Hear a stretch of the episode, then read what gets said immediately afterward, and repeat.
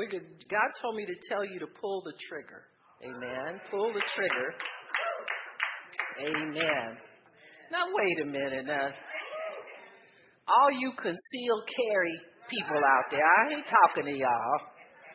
Been sitting there waiting for somebody to say, hey, it's time to use it. No, it's not. Huh? But God wants you to pull the trigger on your faith. Amen. He wants you to release your faith. I think we keep, keep too much of what we believe pinned up inside of us when we need to pull the trigger. Amen.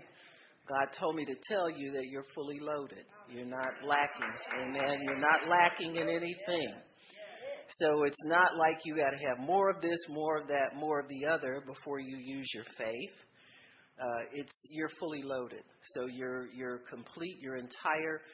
Uh, you're well equipped for every good work that He has for you to to perform down here on earth.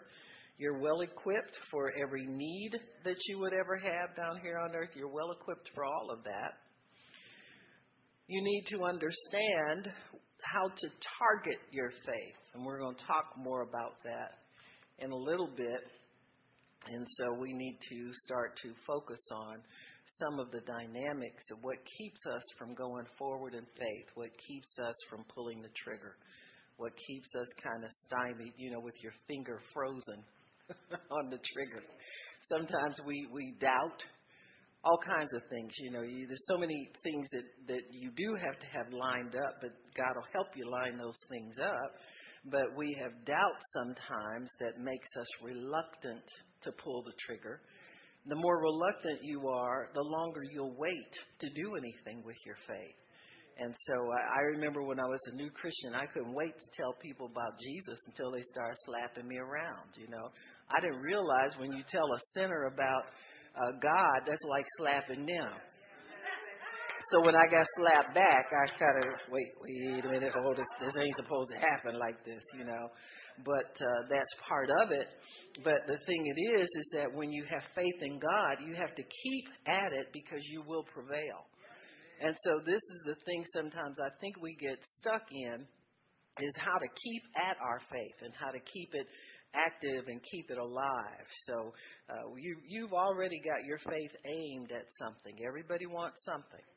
And so that's all it takes is to, to keep your aim at, at the right thing and know that there will come a time when the trigger must be pulled if you're to go forward and receive what God has for you. There are different kinds of targets. One of the things that, that three three things the Lord told me to, to, to tell you, uh, and all you have to know is to, to pull the trigger on your faith, is to know your target. Know your target. What is it that you want? And who possesses it? So you target your faith at the things that you desire, but your real target is God. You're, you're aiming for the heart of God. You know, in, in uh, law enforcement lingo and all that kind of stuff, they divide targets up into two categories. Uh, one's a soft target and the other hard target. Soft targets are are high at risk for being uh, for being uh, shot situations or people, like say, shopping malls. That's a good with schools where kids where there's very little defense against your assault and very easy prey to to uh, to kill. And so uh, soft targets are those that don't have defenses against you, that won't shoot back, that, you know, unarmed people. Then they're hard targets, like military, or, you know, your brother-in-law that's got six guns strapped down, and a knife in the sock, you know, that kind of. That would be a hard target. He's fully armed and he's ready. He's sitting on hair trigger. He's, you know, the brothers that sit with one eye over here, you know, you look cross-eyed because they keep one eye over here on the door and the other one looking at you. So, uh, so those are hard targets. Those who are, are in military, the policemen are hard targets. They're set to defend anything. Well, God told me to tell you that He's a soft target all the time. He has no defense against your faith. He has nothing against you using your faith at all whatsoever. Amen? So he's always a soft target for the things that we desire. Isn't that good to know? I mean, he's not trying to keep you from getting anything. He's not your enemy. He's your friend. In fact, you are actually using his faith when you come to him. He's provided for you to get in his face and start telling him all the stuff you want. And he doesn't care how long your list is. And he doesn't care what it costs. Huh? So we're to know our target, man. What do you want and who has it? That's your target. You need to know your weapon. Your weapon is your faith and confidence in God. Not in you having enough faith, but your confidence in God. So know your target, know your weapon, and ha- take confidence and aim and pull the trigger. That's all you got to do. Mm, all you got to do. So what it takes on our part is just gathering a little information, understanding a few things, staying with it, not getting distracted, and allowing God to do what he so desperately wants to do in our lives and for us.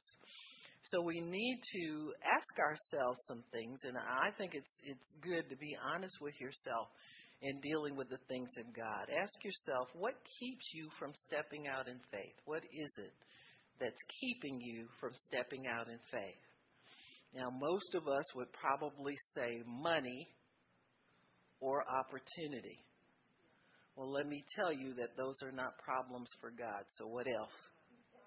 What else is keeping you from stepping out? What else? Huh?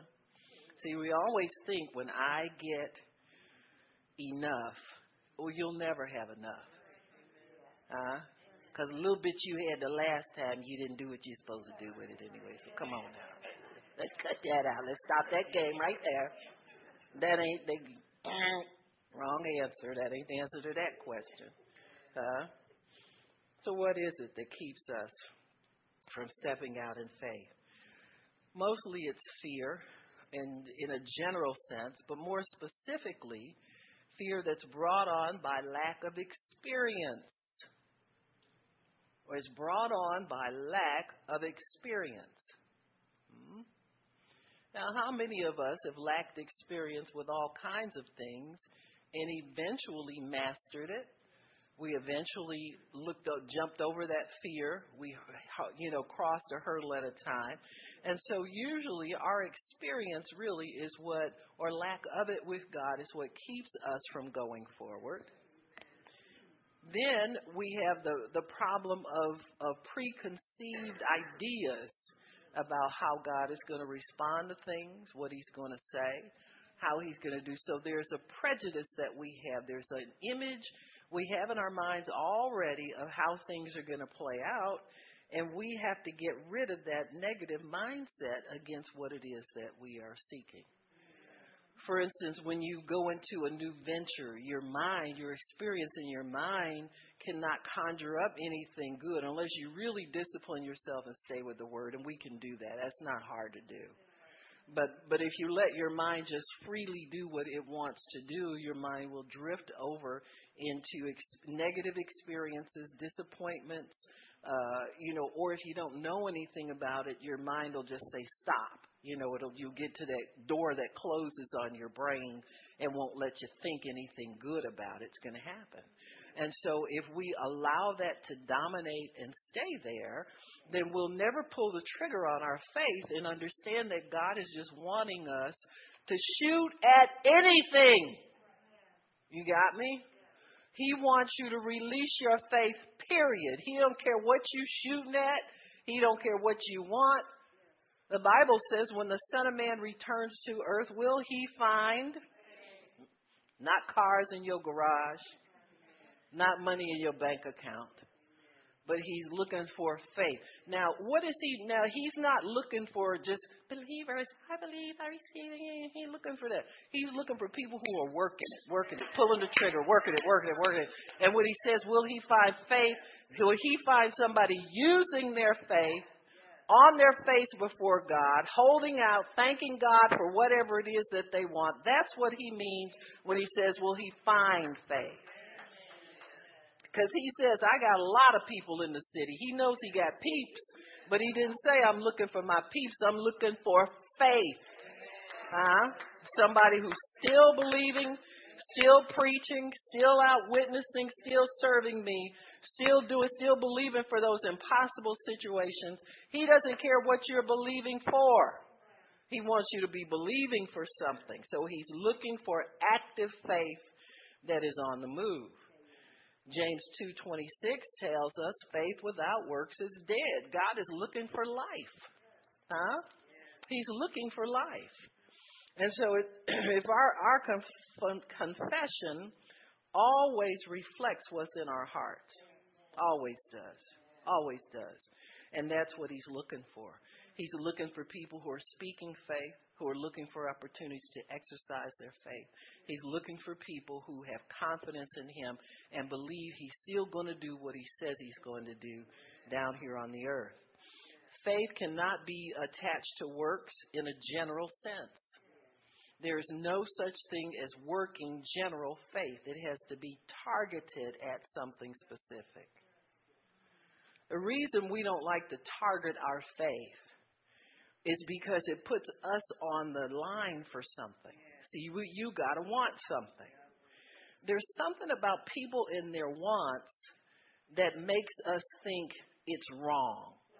It, you, there's this thing that works in your head that says, well, if I let people know I'm believing God for this, or if I'm known to be standing for this or wanting this, then how's that going to look to people? Well, people is, is basically trying to get their own little red wagon pulled. You know, understand? When people ain't thinking about you and what's going on in your head. And people can't get it for you. They can't take it away from you once you get it. Huh? So this thing with the people in our heads all the time is is a false thing. It's the same thing that the devil pulls on us when we when we can't get it together ourselves, and he'll say something like, "Well, they don't want you to. They don't want you to go. They don't want you to have nothing." You know, to all my Facebook friends who always talk about the haters, that's your imagination. Yeah, I mean, they, they people ain't real. The devil makes you always think you're playing to a packed house and it's just you and your little stage of your audience of one. Huh? Why? Because he wants to put shame on you for believing God. He wants to shame you out of believing God for the impossible. Huh? So if he can, if he can keep your faith pushed down in a pile of shame, then it's going to be hard for you to dig yourself out of that and pull the trigger when you see it's time to do it. You just walk away and forget all about it.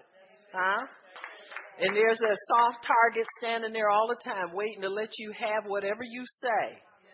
Can you imagine God making a statement? You can have what you, you say. You can have what you say. Huh?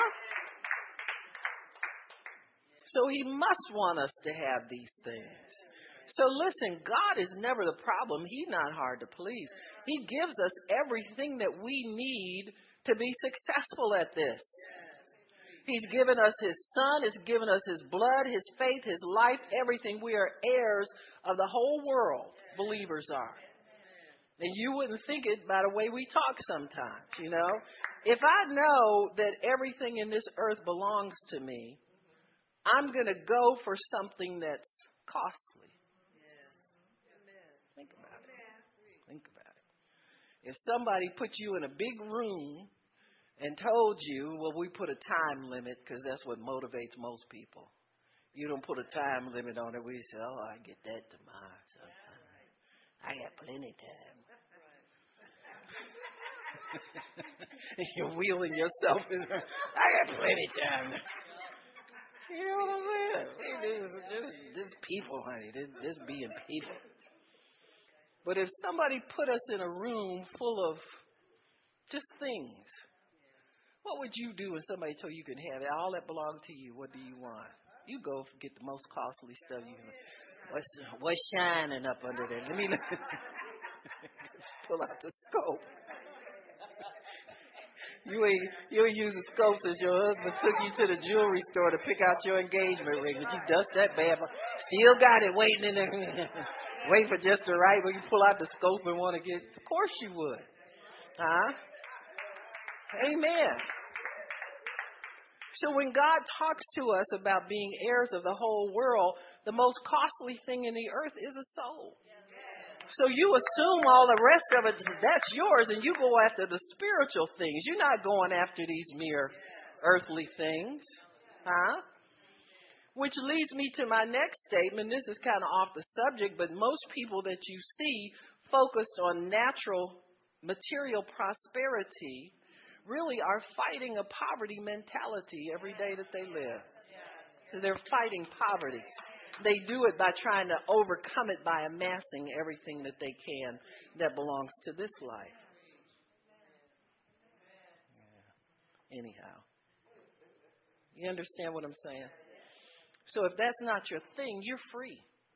You're free to go after the costliest things in the earth and just know that everything else is a given to you. If we could get that straightened out the right way in us, we'd spend much less time focused on getting a bill paid and getting some more shoes in the closet and all that kind of nonsense stuff. And we focus on the things that are important to God. And then the faith for the natural things just kind of comes to you. You just know that they're going to be there. Amen? And that's more like what Jesus, that's the, the kind of mentality, that's the mind of Christ. That's a mindset that he lived in. Amen. He didn't think it was robbery to be equal with God, but he had made the choice to humble himself and live like a mere human being, subject to everything that we are subject to. He mastered being tempted by everything we're, we're tempted with. And he came out with the name that's above every name, the highest honor and glory. And that's really, when you think in terms of eternity, that's really what we're after. And so that's why we need to be active using our faith at all times, because your faith will always put you in that realm of seeking the higher things instead of the material and base things down here on the earth. It will always put you in that realm. And so God wants us to keep the trigger pulled on our faith at all times. He don't care what you shooting at. He could care less. But he's looking for people, faithful people, who will use their faith and use it on a continual basis. Romans ten, nine, and ten tells us exactly how to use our faith.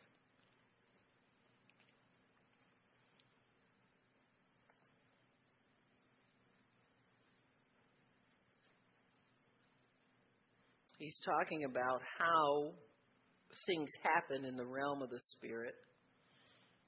Verse eight, what saith it? The word is nigh thee, even in your mouth and in your heart. It's got to be in both places. That is the word of faith which we preach, that if you shall confess with your mouth the Lord Jesus. This is the Roman road. This is how we get people saved. And believe in your heart that God raised him from the dead, you shall be saved. For with the heart man believes unto righteousness, and with the mouth confession is made to anything that you desire. Your mouth confesses what you want, and that is the first expression of your faith. The first expression of your faith. The first confession expression. See, if, if we tell people to pray the sinner's prayer with us, and they pray the prayer, you, oh, sister, this is your moment. I'm going to repeat after me. And they go away, and they go back to the bars. They go back to whatever they were doing before. They, you see no what? Change. So you know the confession is only the first expression of faith. There's got to be more to come, huh? Because we look at the life in Christ as being a totally different life than what we used to, to live. And so if that person really had faith in what they said, then the spirit of faith would take over and say, go to church, read your Bible, put some clothes on, get about the bed with that woman's husband.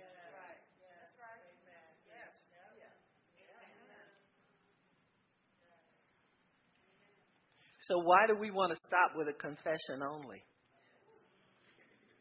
when we have needs before God? Just saying. Huh? Are we like the person that just made the confession under pressure to get rid of the Christian that keeps bugging them all the time? You know how people do us. They don't do us right. Huh? And you kind of look at them down the line. They didn't catch on. Something happened or something didn't happen. But we have had no movement toward God since the confession was made. Huh? Well, God looks us at, at us the same way when we sit around wanting, wanting, wanting, wanting, wanting. And we don't. Huh? The person who just made a confession of faith in Christ has got to pull the trigger on getting to church at some point. You got to get into church, learn what to do. Learn how to be a Christian. You got to do all those things. And so if we don't ever move beyond the mere confession of it, and sometimes them confessions, they, them confessions is raggedy. You understand what I mean? People say, how you doing? I'm, I'm, I'm, I'm. You don't know if you can, can tell the truth. You don't know if it's a religious quiz that it popped on you. Somebody woke up in a foul mood with your name in their head and want to mess with you today. You don't know what it is. So we get into more sin trying to pretend in front of each other.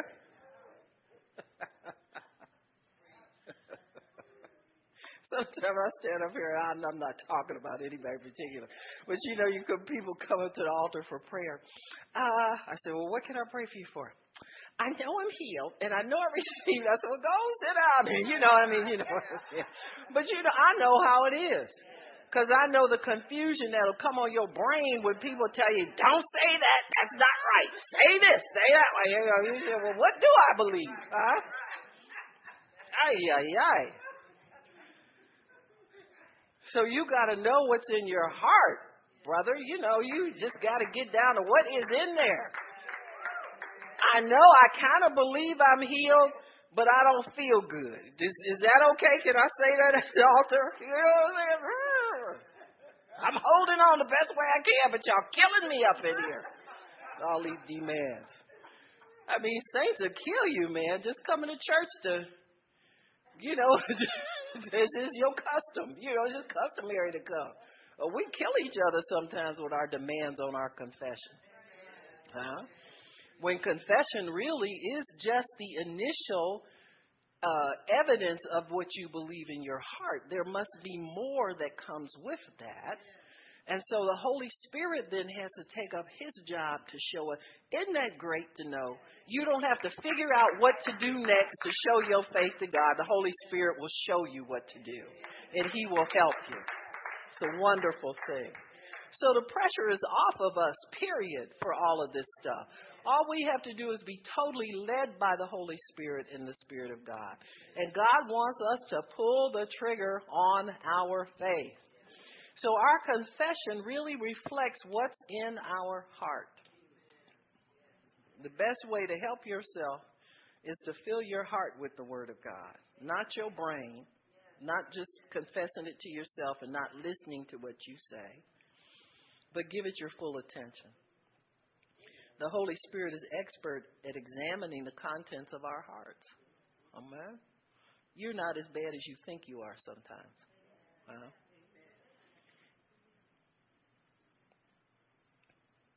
He will cause us to have works that validate our faith or that prove our faith to God. Not just works that we make up or things that we think we're supposed to do, but works that validate and express our faith in God.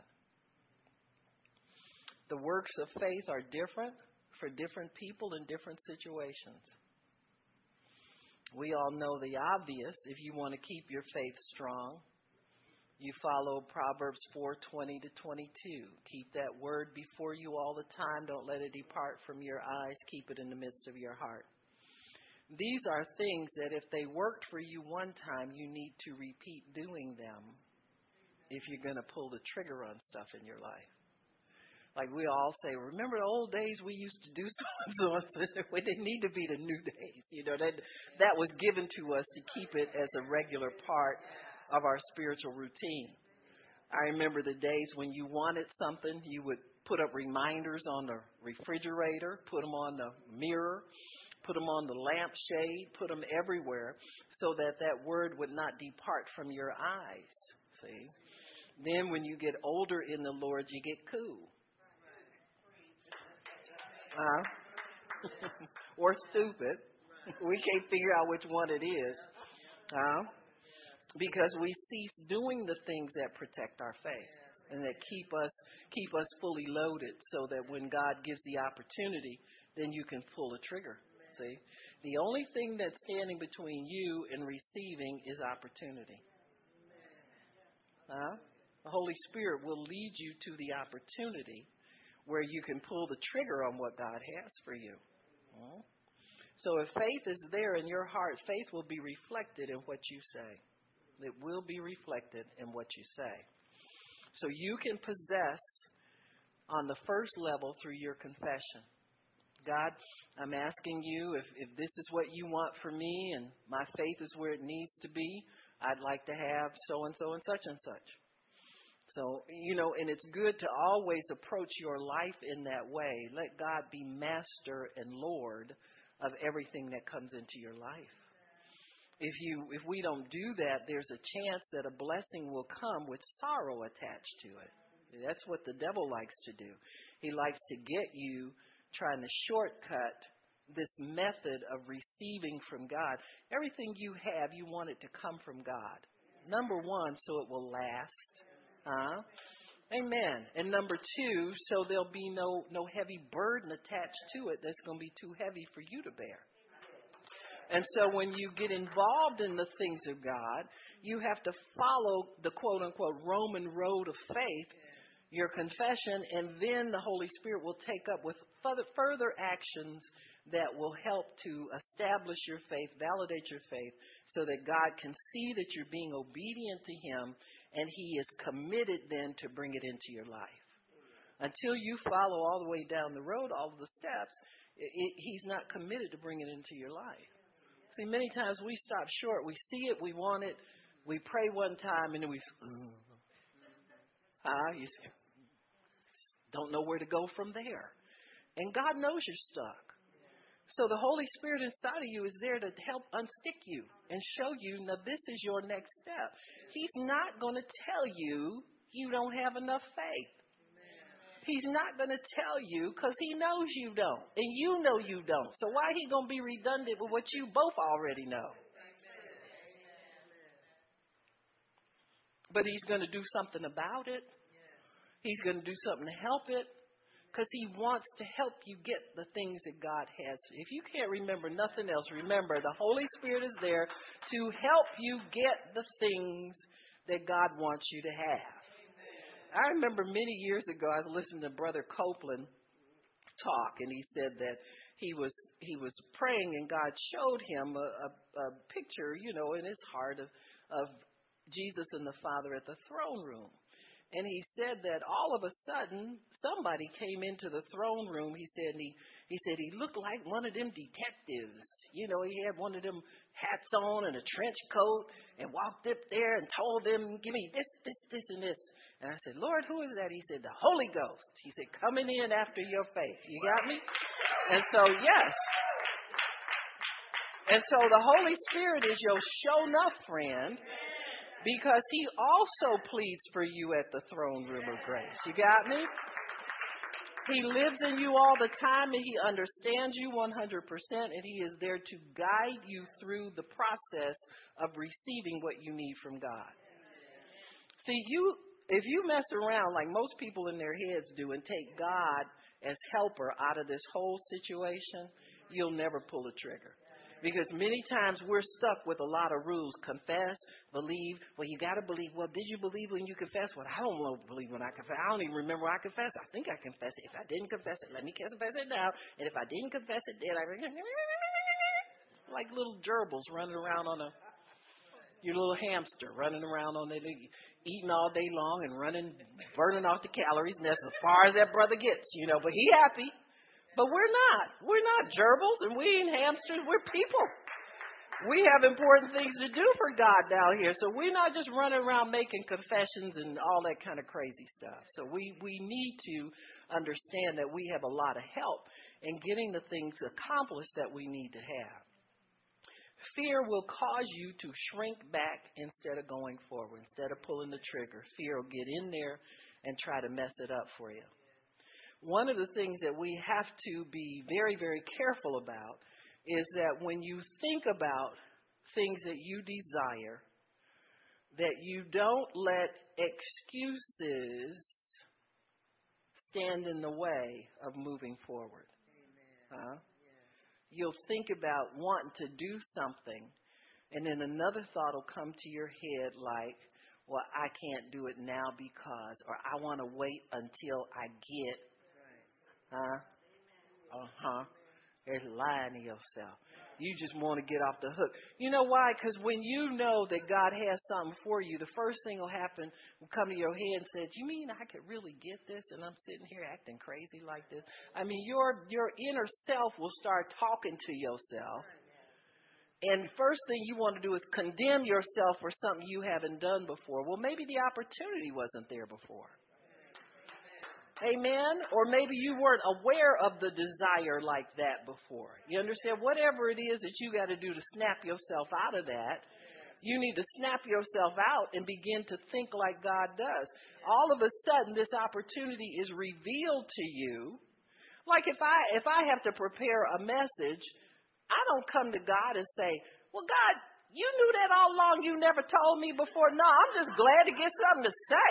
You understand what I'm saying? We don't rebuke him for, God, you mean you knew all that stuff and I've been wanting to know some answers. You just not coming here telling me this stuff.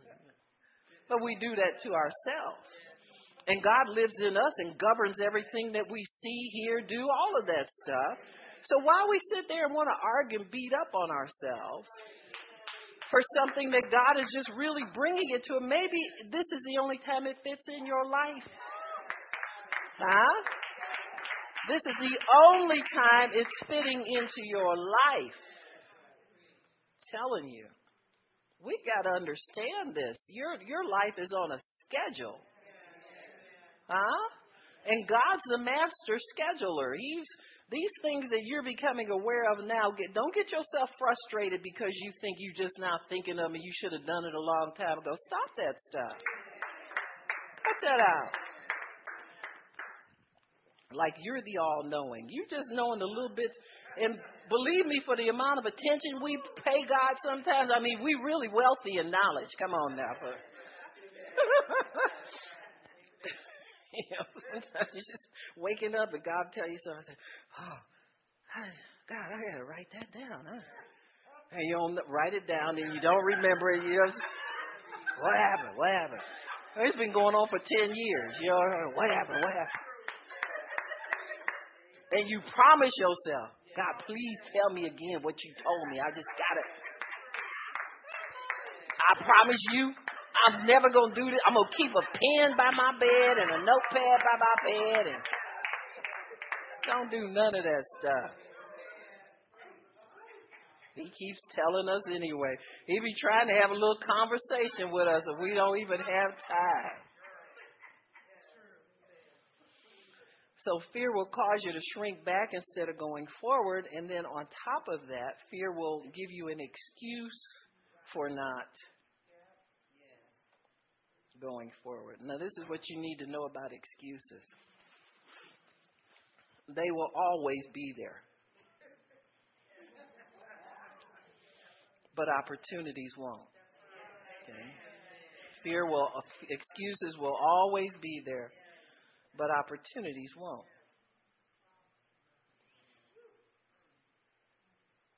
Fear will cause us to want the promise, but we think the risk is too great. And there's no risk at all. We're not really risking anything. What we're doing is listening to excuses instead of exercising our faith. So every time you listen to an excuse, well, you know, I can't do that right now because of so-and-so, but you want it now. Yes, right, right. This is the, the, you know, why is it that that want keeps popping up, but the opportunity to exercise and pull the trigger on it keeps going away? Yes. Wow. I think the time that we need to pull the trigger and do something is when the want is there. Amen. Because if if you don't do something with that want, you're not going to just walk away from it, period. Something in you still wants it, and that could get triggered into the, your carnal man. And when carnal man wants something, he's terrible. I mean, you know, come on now. You, everybody that's seen the, the mom that had a little junior and he was so sweet and lovable, and now he's thirteen and she got to lock up her bedroom because if he get in there, he's going to take stuff and sell it. And you understand what I'm saying? Wants will mess your head. They'll ri- they will ruin your life and everybody else around you. So that's why God gives us a way to get the want satisfied. That's legal, that's better, because God gets involved in something that doesn't make it less desirable for you. He doesn't like, like if you want something, he doesn't mess with it and take all the fun out of it and then give it to you. You know, this is what your head will tell you. Or you say, well, don't bother God with that. That's kind of small. Listen, it gets big after a while. You know, the devil knows how to magnify things through lack. Yes. It'll get bigger and bigger and bigger to you. And then you look at it one day and say, is this what I went through all that trouble to get? This, I sell, sold my soul for, for this. You understand what I'm saying? It's ridiculous. So we need to get in the habit of casting down excuses. Excuses are fall under the, the Second Corinthians uh, uh model. Casting down imaginations, excuses fall into that category because those are ideas that are trying to make themselves higher than God's word. And see, what, what you focus on most, most is the highest thing in your mind. And so when you start letting excuses start, you, when they start stringing themselves together to form a complete thought, that's when you're in trouble. Because one will lead to another and connect to another and connect to another. And then you'll just walk away from pulling the trigger because you just, well, it's just not time, or something's not right, or I need to wait until so-and-so and such and such. Huh? You're not waiting on anything. God wants you to release your faith for that now. Man, he wants your faith now. Once your faith is released, then God has it. And he can carry it to the next place of release again of more faith, or the next level of faith, so that you can get into that next level of removing opposition from it. If you remember when G- when God gave Israel the promised land, he told them, he said, now I've given this to you. Listen to me. I've given it. You have my word. I own everything. I can give it to whomever I want to. So I give it to you. However, there's some peoples on there. Oh, but the peoples ain't no problem for you, because I'll deal with them too. Now, God has to do that. Amen. He does that with everything he promises us. Somebody owns it. Somebody will give you a note on it. Somebody, you got to sign papers with somebody to get it from them. It just don't fall out of the sky into your lap. Everything on this earth is assigned. You see, you hear what I say? It's assigned somewhere. It's not owned by anybody. It's owned by God, but it's assigned to somebody. And God can change the assignment anytime he wants to. God wants his stuff in the hands of righteous people. He don't want unrighteous people owning everything. That ain't even a legal ownership. It's called stealing.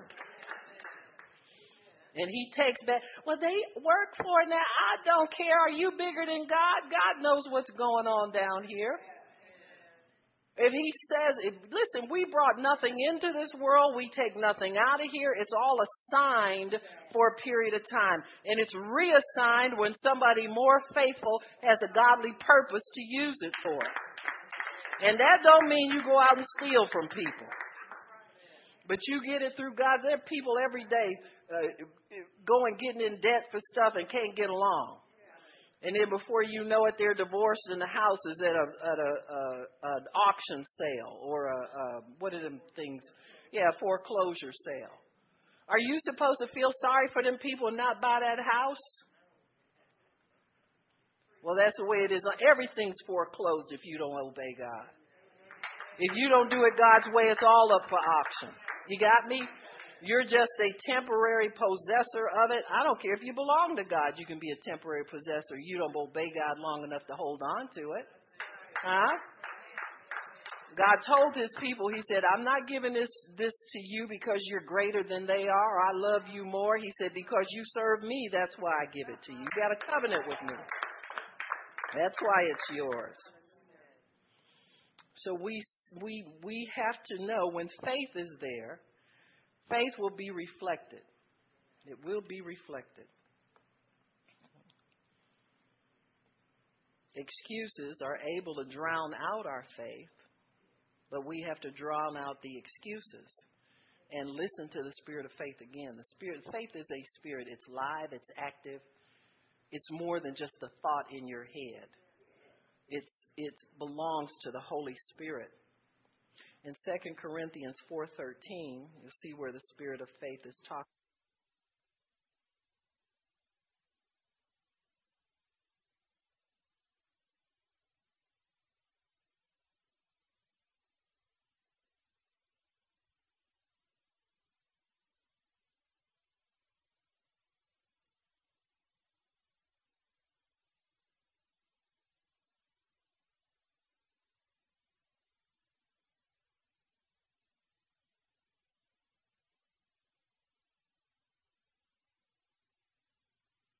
Praise God.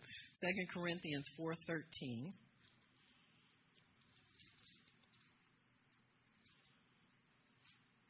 Talks about the spirit of faith and how it operates. Second Corinthians four. Donald Trump got in trouble for saying Second Corinthians. I would say half the people in the church saying, if they open their Bible, are you kidding me? Two seconds, just read it. You know what I'm saying? And the people that was criticizing them don't know any better. Pick that up from some Christian. People crazy. Praise God. Oh, did I say four? I better get over there where I'm supposed to be. All right. Verse thirteen. We having the same spirit of faith, according as it is written, I believed and therefore I have spoken. You always speak what you believe. You always speak what you believe. It comes out one way or the other. Now we can we can lie. You know, you ever, something surprises you and something pops out of your mouth and you didn't mean to let everybody know that's what you thought about that. Well, you believed, you spoke what you believed. It's going to come out one way or the other.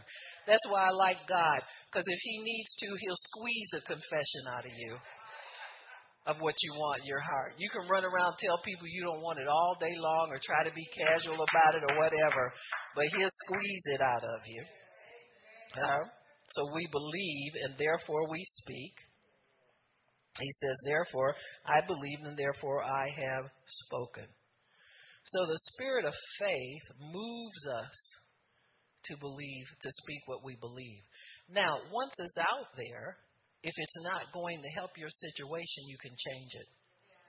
So sometimes that's why the Holy Spirit kind of gets us backed into a corner and squeezes what we have in our hearts in there. You know, it's like I used to, used to complain uh, often, uh, a little more often than now. I got better. It's got, got stronger in me. I get better. But uh, I used to complain about my tight husband. which he was tight, right? That wasn't no lie. But uh, and I wasn't supposed to be robbing him every day. I said, I can't do this every day, God. No, you can't. Every now and then. I'll let you know it. But anyway, I'll let you know it. Anywho, but uh, I said, what's my husband? We can do anything, can't we? No, you can't. Could only love him. Don't scare the man to death all, every day. Okay, so anyway, uh, so, what was I saying? I was talking about our confession, right? Amen. We believe and therefore we speak. Amen. I can remember saying, you know, little negative things about marriage, and, and then I would say something to it. Somebody was single. I said, oh, I got to get home and cook something. That's why I'm glad I ain't married. I said, you, I, we just prayed an agreement for you to get a husband.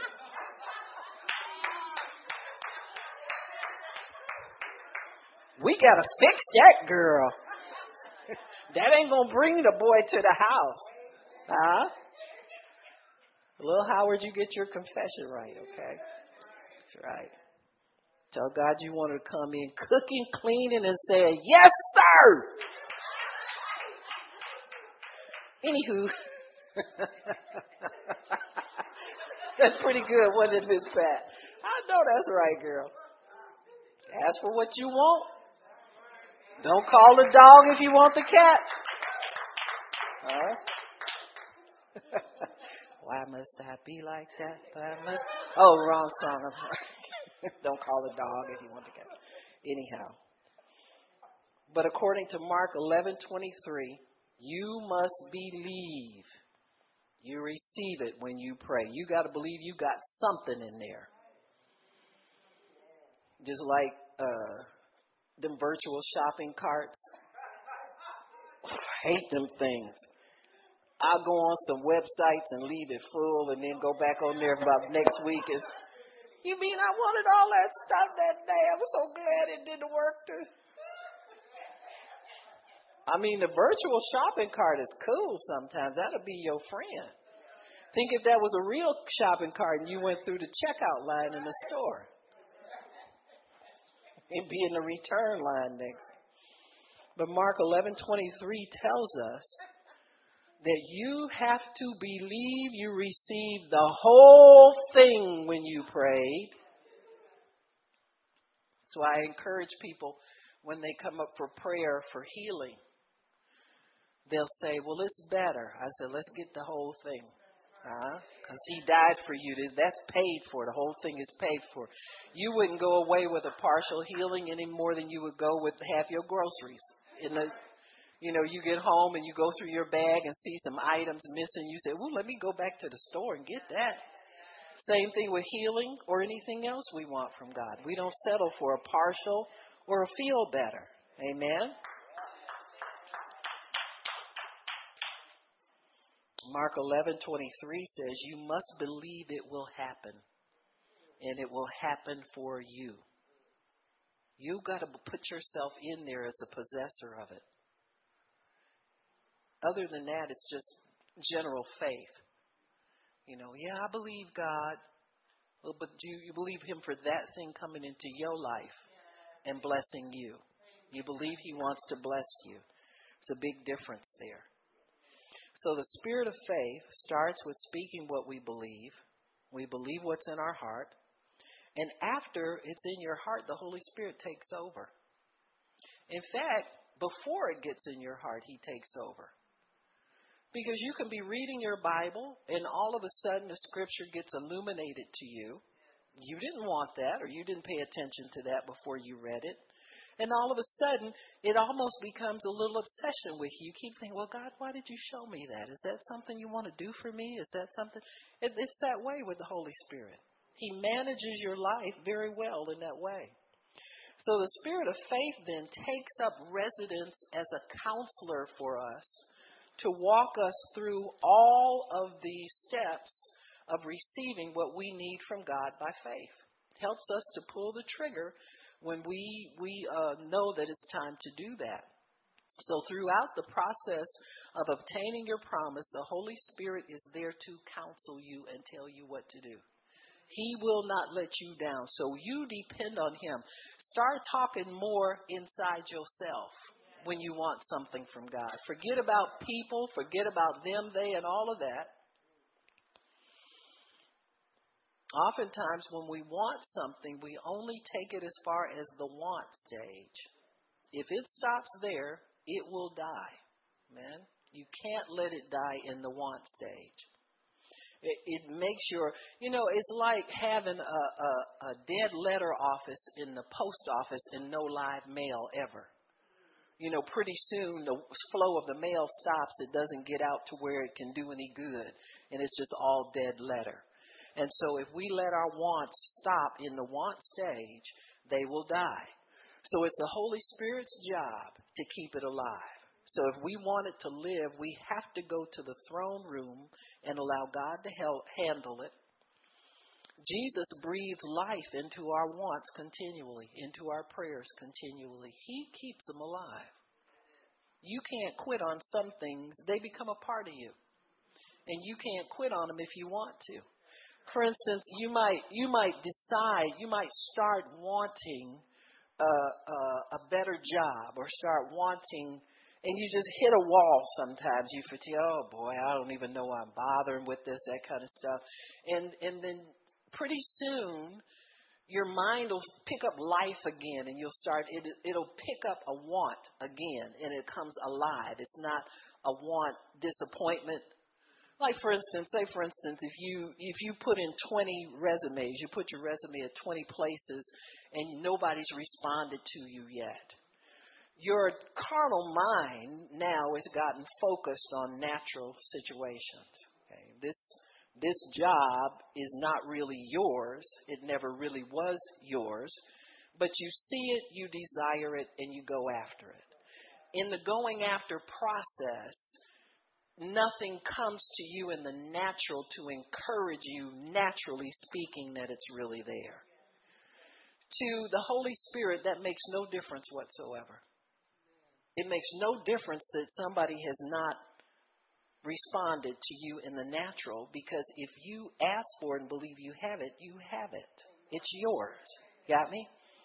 What he's trying to do is keep it in the realm of real faith, instead of the bunny trail of faith in God and then, oh, I got an interview.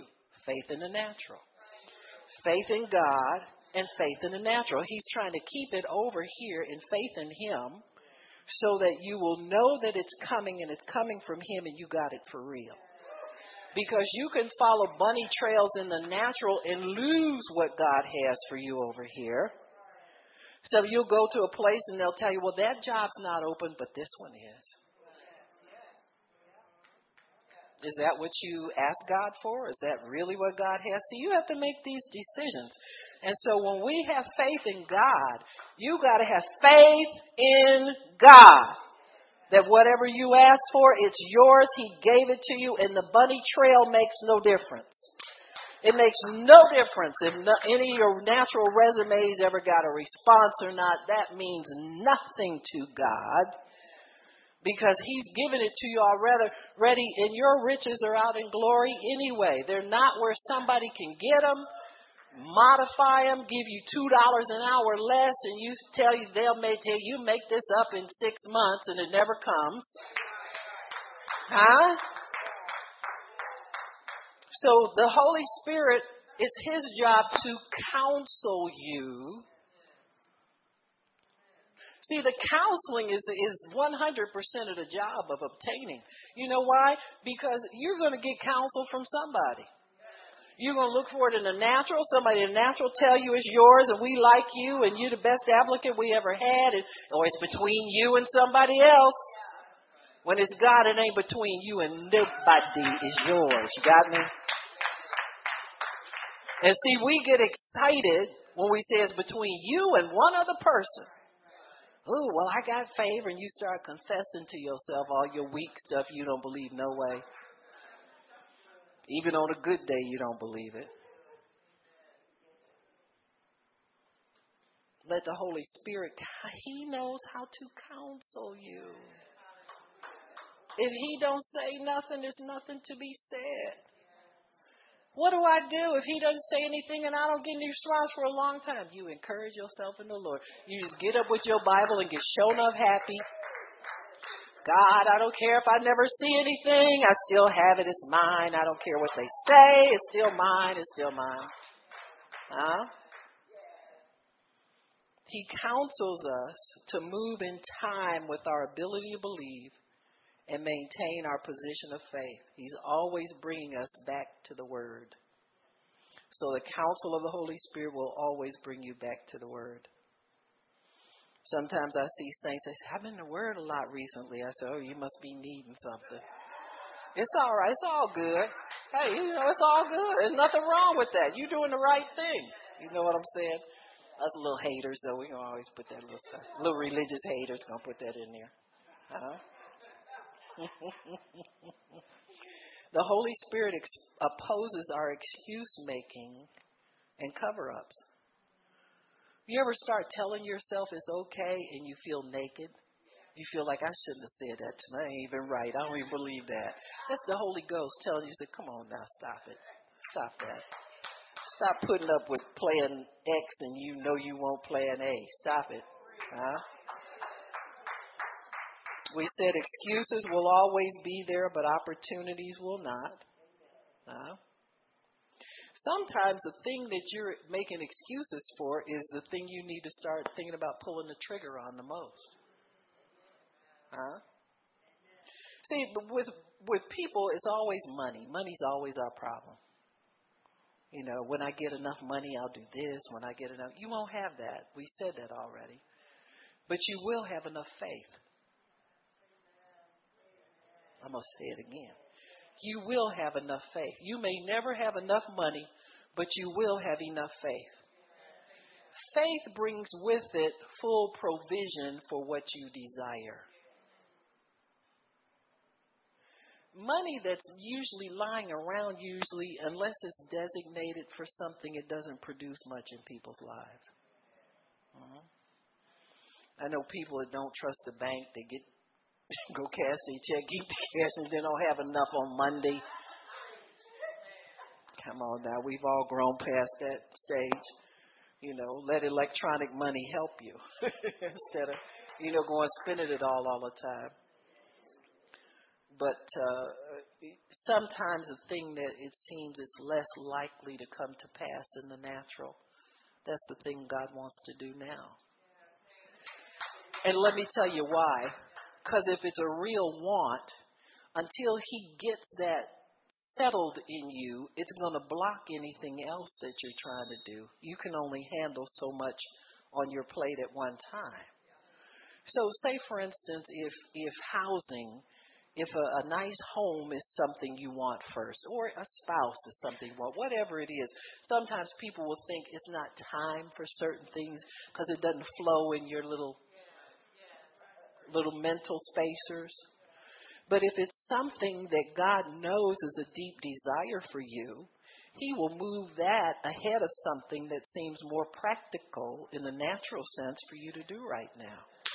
He'll put, because it's on the front burner in your head already. Is he don't care what you get first usually. If you're able to handle it, you're able to handle it. And he helps us along the way to be able to handle certain things.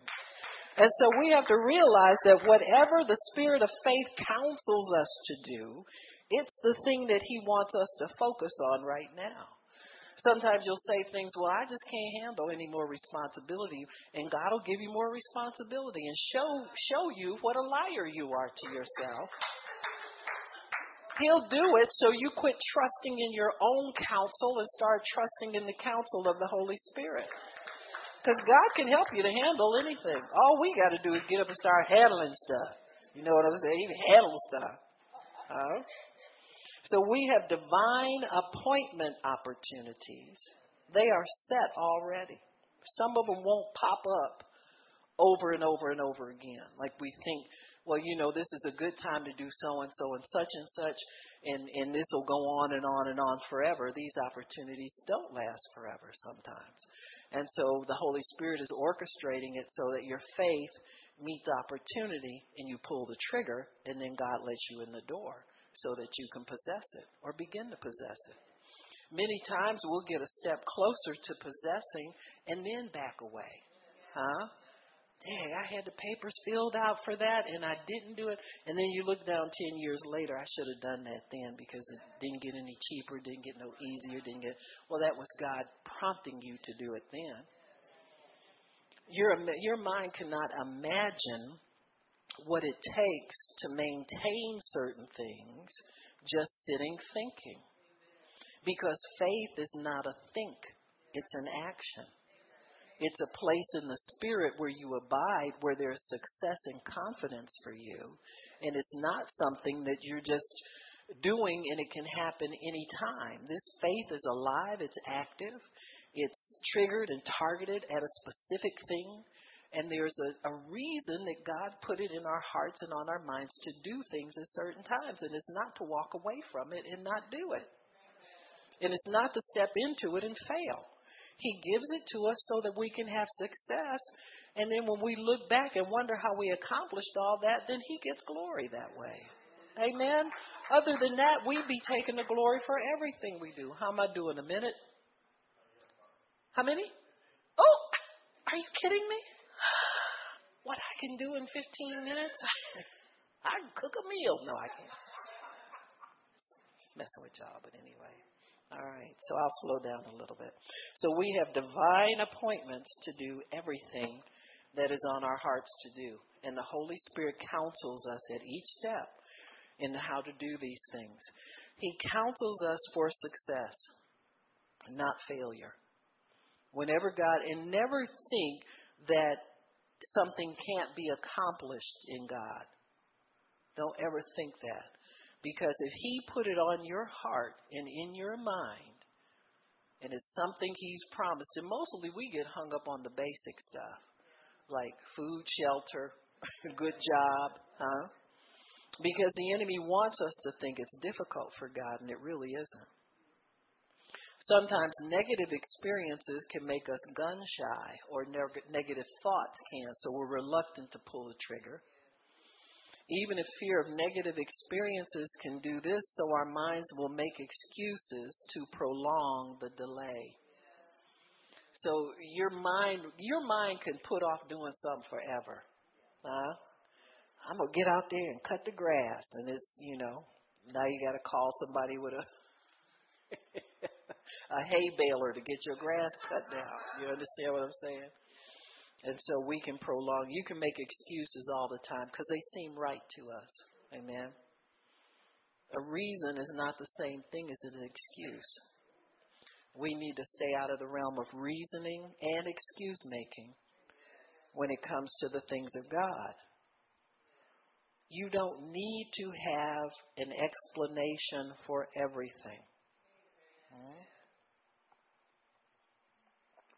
Sometimes people people develop a habit of, I call it schmoozing, you know, or smoothing things over all the time. And, and you know, you'll, you'll be concerned about something. They say, oh, it'll work out. Well, how do you know that? You understand what I'm saying? Give me some tools. You know, that's what I'm looking for. I'm frustrated because I don't have tools. You know, but that never helps anything. But they do it to smooth over emotionally. Well, the Holy Spirit does not counsel that way. So that's never God. When you hear that kind of stuff, because God will give you an answer. He'll give you scripture. He'll give you the word to give you peace. I mean, real peace. And so God will let you understand that there is an answer for everybody and an answer that comes on time. The Holy Spirit, instead of giving us excuses and patronizing us, comforts us by giving us what the Bible calls strong consolation. Hmm? It's much stronger than it'll work out or don't worry about it or it'll get better or something like that. It, it just that just won't do. For believers, that's not good enough. That's not something that's going to give your spirit peace, and that's not something that comes from God. Saying you'll do it tomorrow isn't the answer either.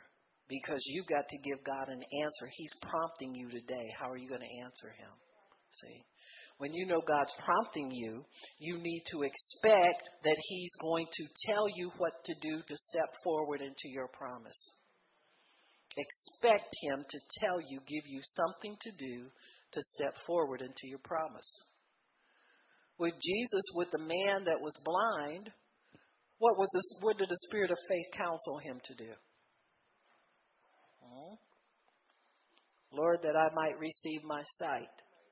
Huh? Traditionally, you lay hands on them. And he said, no, spit and make mud. Put it on his eyes. See, that's the counsel of the Spirit of faith. It is something that you, in your natural, traditional mind, cannot conjure up to get your same natural results that have not been doing you any good anyway. So you don't send the natural to bring back the spiritual. You got to send the spiritual. See, this is this keeps you from cheating. This keeps you from screwing it up. This keeps you from loss. It keeps you. If those actions that that that validate your faith are locked up in the Holy Ghost, then the devil can't imitate them and get you off of. This is a great safety for us. This is what strong consolation is all about. See, it's something that only God thinks up, tailor-made for you, so that you can receive what He's got in glory, that only He knows what it is, where it is, and when it's coming. And He will give you something unique to do to trigger that to be released. If you don't get anything to do, just keep believing. Keep standing, but don't give up. Don't go to your own counsel and the ungodly counsel of yourself and your goofy Christian friends. Huh? You know, some people talk just to hear themselves talk. They ain't really thinking about helping you. They just want to have something to say. Sometimes delay will cause us, delay in pulling the trigger will cause you to make miss your divine connection. It will shock you at how quickly God wants to promote us and how quickly He wants to give us responsibility, authority, dominion, control. It'll shock you sometimes, the things God wants to do. And we think we got to wait until we know more scriptures. That ain't going to happen, okay? Just, I'm just kind of young in the Lord. You're a good candidate. Because your head ain't messed up with a lot of religion. Mm-hmm. I don't go to church that often. When you come, pay attention. Because a lot of the regulars sleep through. I ain't going to even go there. I ain't going there. I'm not going there. But in and let me go to Hebrews six eighteen because you, you I need to go there. I know I preach that. It seems I preach it a lot, but it's never too much. It's the Word of God. Hebrews six eighteen.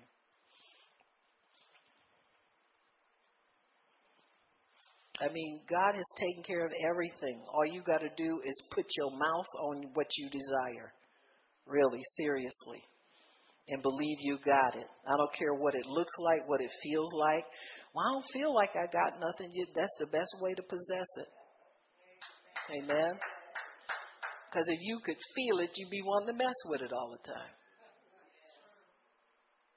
Well, anyway. Verse seventeen.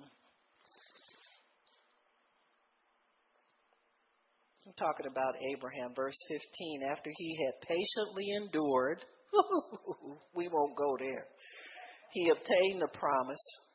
For men truly swear by the greater. And an oath of confirmation is to them an end of all strife. When somebody confirms something to you, you don't have any more questions about it. You don't have any more arguments about it. Wherein God, willing more abundantly to show unto the heirs of promise, that's you and that's me, the immutability of His counsel, confirmed it with an oath. So God's counsel never changes. Whatever the Holy Spirit tells you is yours is yours. What He tells you to obtain, it never changes. He don't change His mind. Say, mm, you know what, Sheree, I ain't seen you in a while coming up here wanting to talk to me. I don't think I'm going to give you that. I'm going to I'm sending you to the discount. Huh? Don't change. When we are faithless, He's faithful. You know, God has a standard to be maintained out here. He's not going to give you less because you've been less faithful. He fear any time you come to your senses and make it around here and start showing him some faith again, he'll move on your behalf. Yeah, now you may you may diminish what you want. See, we got to watch ourselves. Bad behavior is going to have some consequence somewhere. But that's not is not that way with God. If you'd ever get into agreement with him in the way he sees us and thinks about us, you find that out. Huh? You know, sometimes when you're your least faithful and he does something, the tears flow, huh? Bring you to repentance. It's the goodness of God that does that. So he says, by two immutable things in which it was impossible for God to lie, his oath and his promise. So whatever he told you is backed up with his very life. Huh? He'd die before he wouldn't give it to you. Huh? You know, sometimes parents will feel that way when they see their children suffer. It's hard, you know, for, for parents. You want to be in their spot and take that for them. Well, that's the way Jesus did for all of us. Amen? He'd rather die than, than see you with it. And that's, he's serious about that. So, in, and so he does that so we could have strong consolation. Strong. Now, in human in human uh, terms, consolation is a you know consolation prize. You give it to the losers, so they don't feel so bad.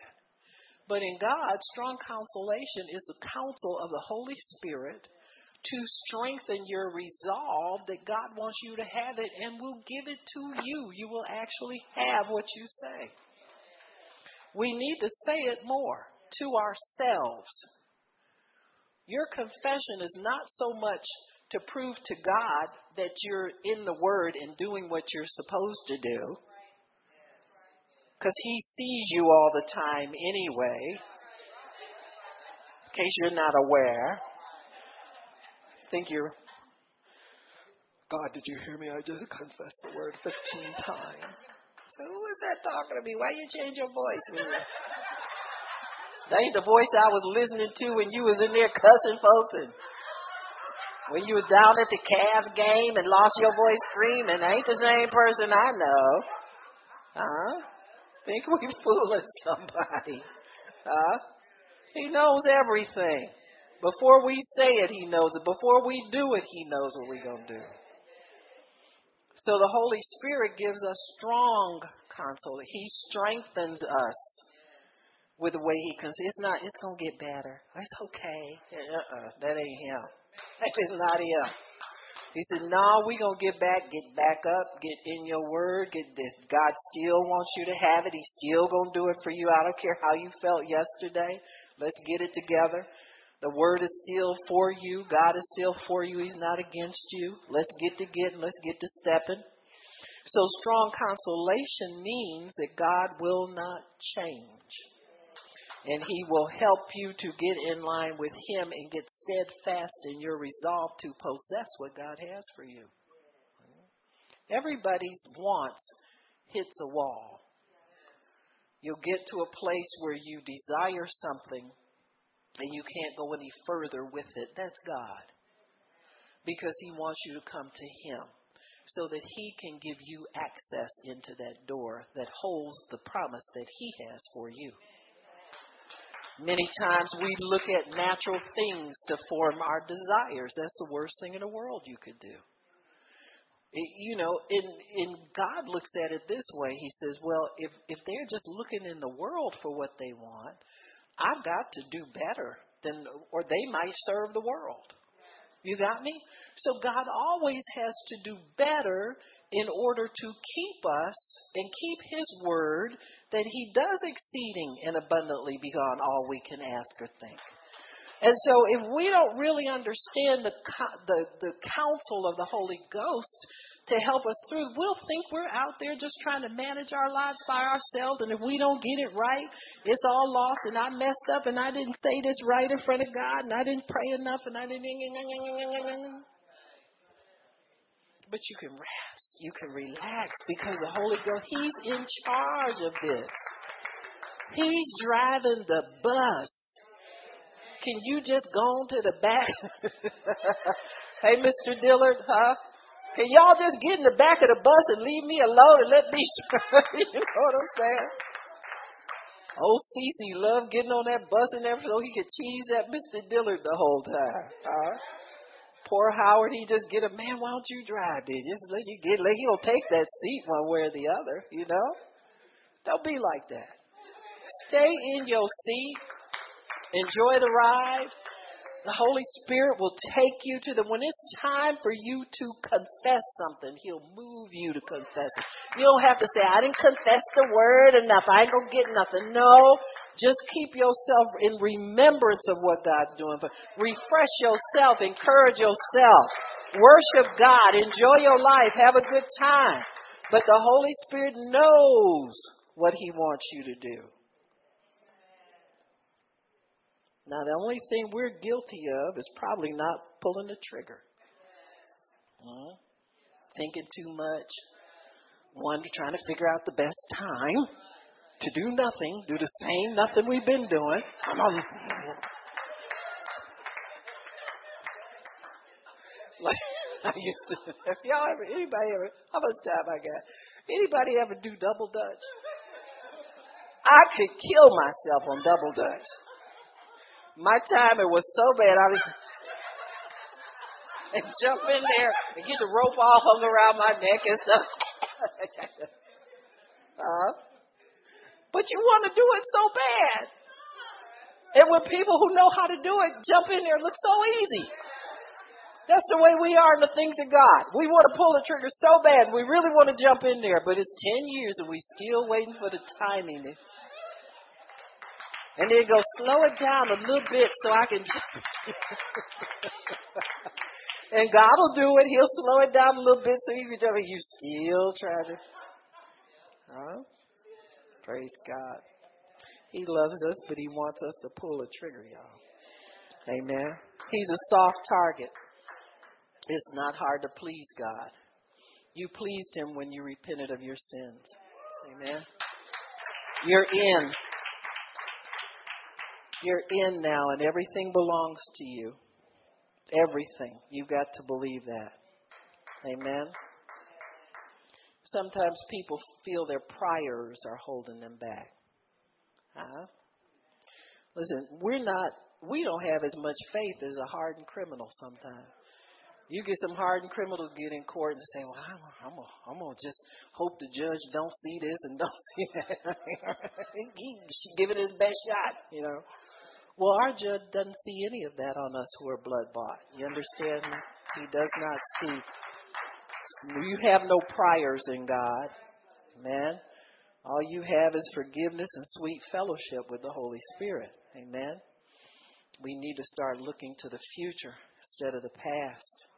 So we're going to have some music. Little Howard, why don't you put some, play Holy, Holy for me, and we'll believe the glory of God. For some reason, songs of adoration seem to trigger the glory of God, a greater anointing and things of that nature. So I need help from God when I minister, and we all do. But but if you know there's something that you need to do, you want to pull the trigger on it, we're going to pray at the altar and we're going to break this fear and excuses, uh, you know, from hindering you. Because excuses get to be mountains after a while. They get insurmountable. If you're waiting, uh, wait no more. There's something that you can do to move your faith forward. I believe God's saying that to us today. That there is something that you can do to move your faith forward. If you feel stalled, you need to, to get prayer today because there is an anointing to break that. Um, sometimes we're trying to go forward and don't realize that, you know, God never even put us into that place. And that may be what it is. If that's it, that needs to be known so that you can get on the right track. You don't want to be wasting your time in God. So if any of that pertains to anybody here, why don't you come on up and I'll pray for you. Especially people who want to go uh, go ahead financially or or uh, dreams that you're dreaming that seem far away.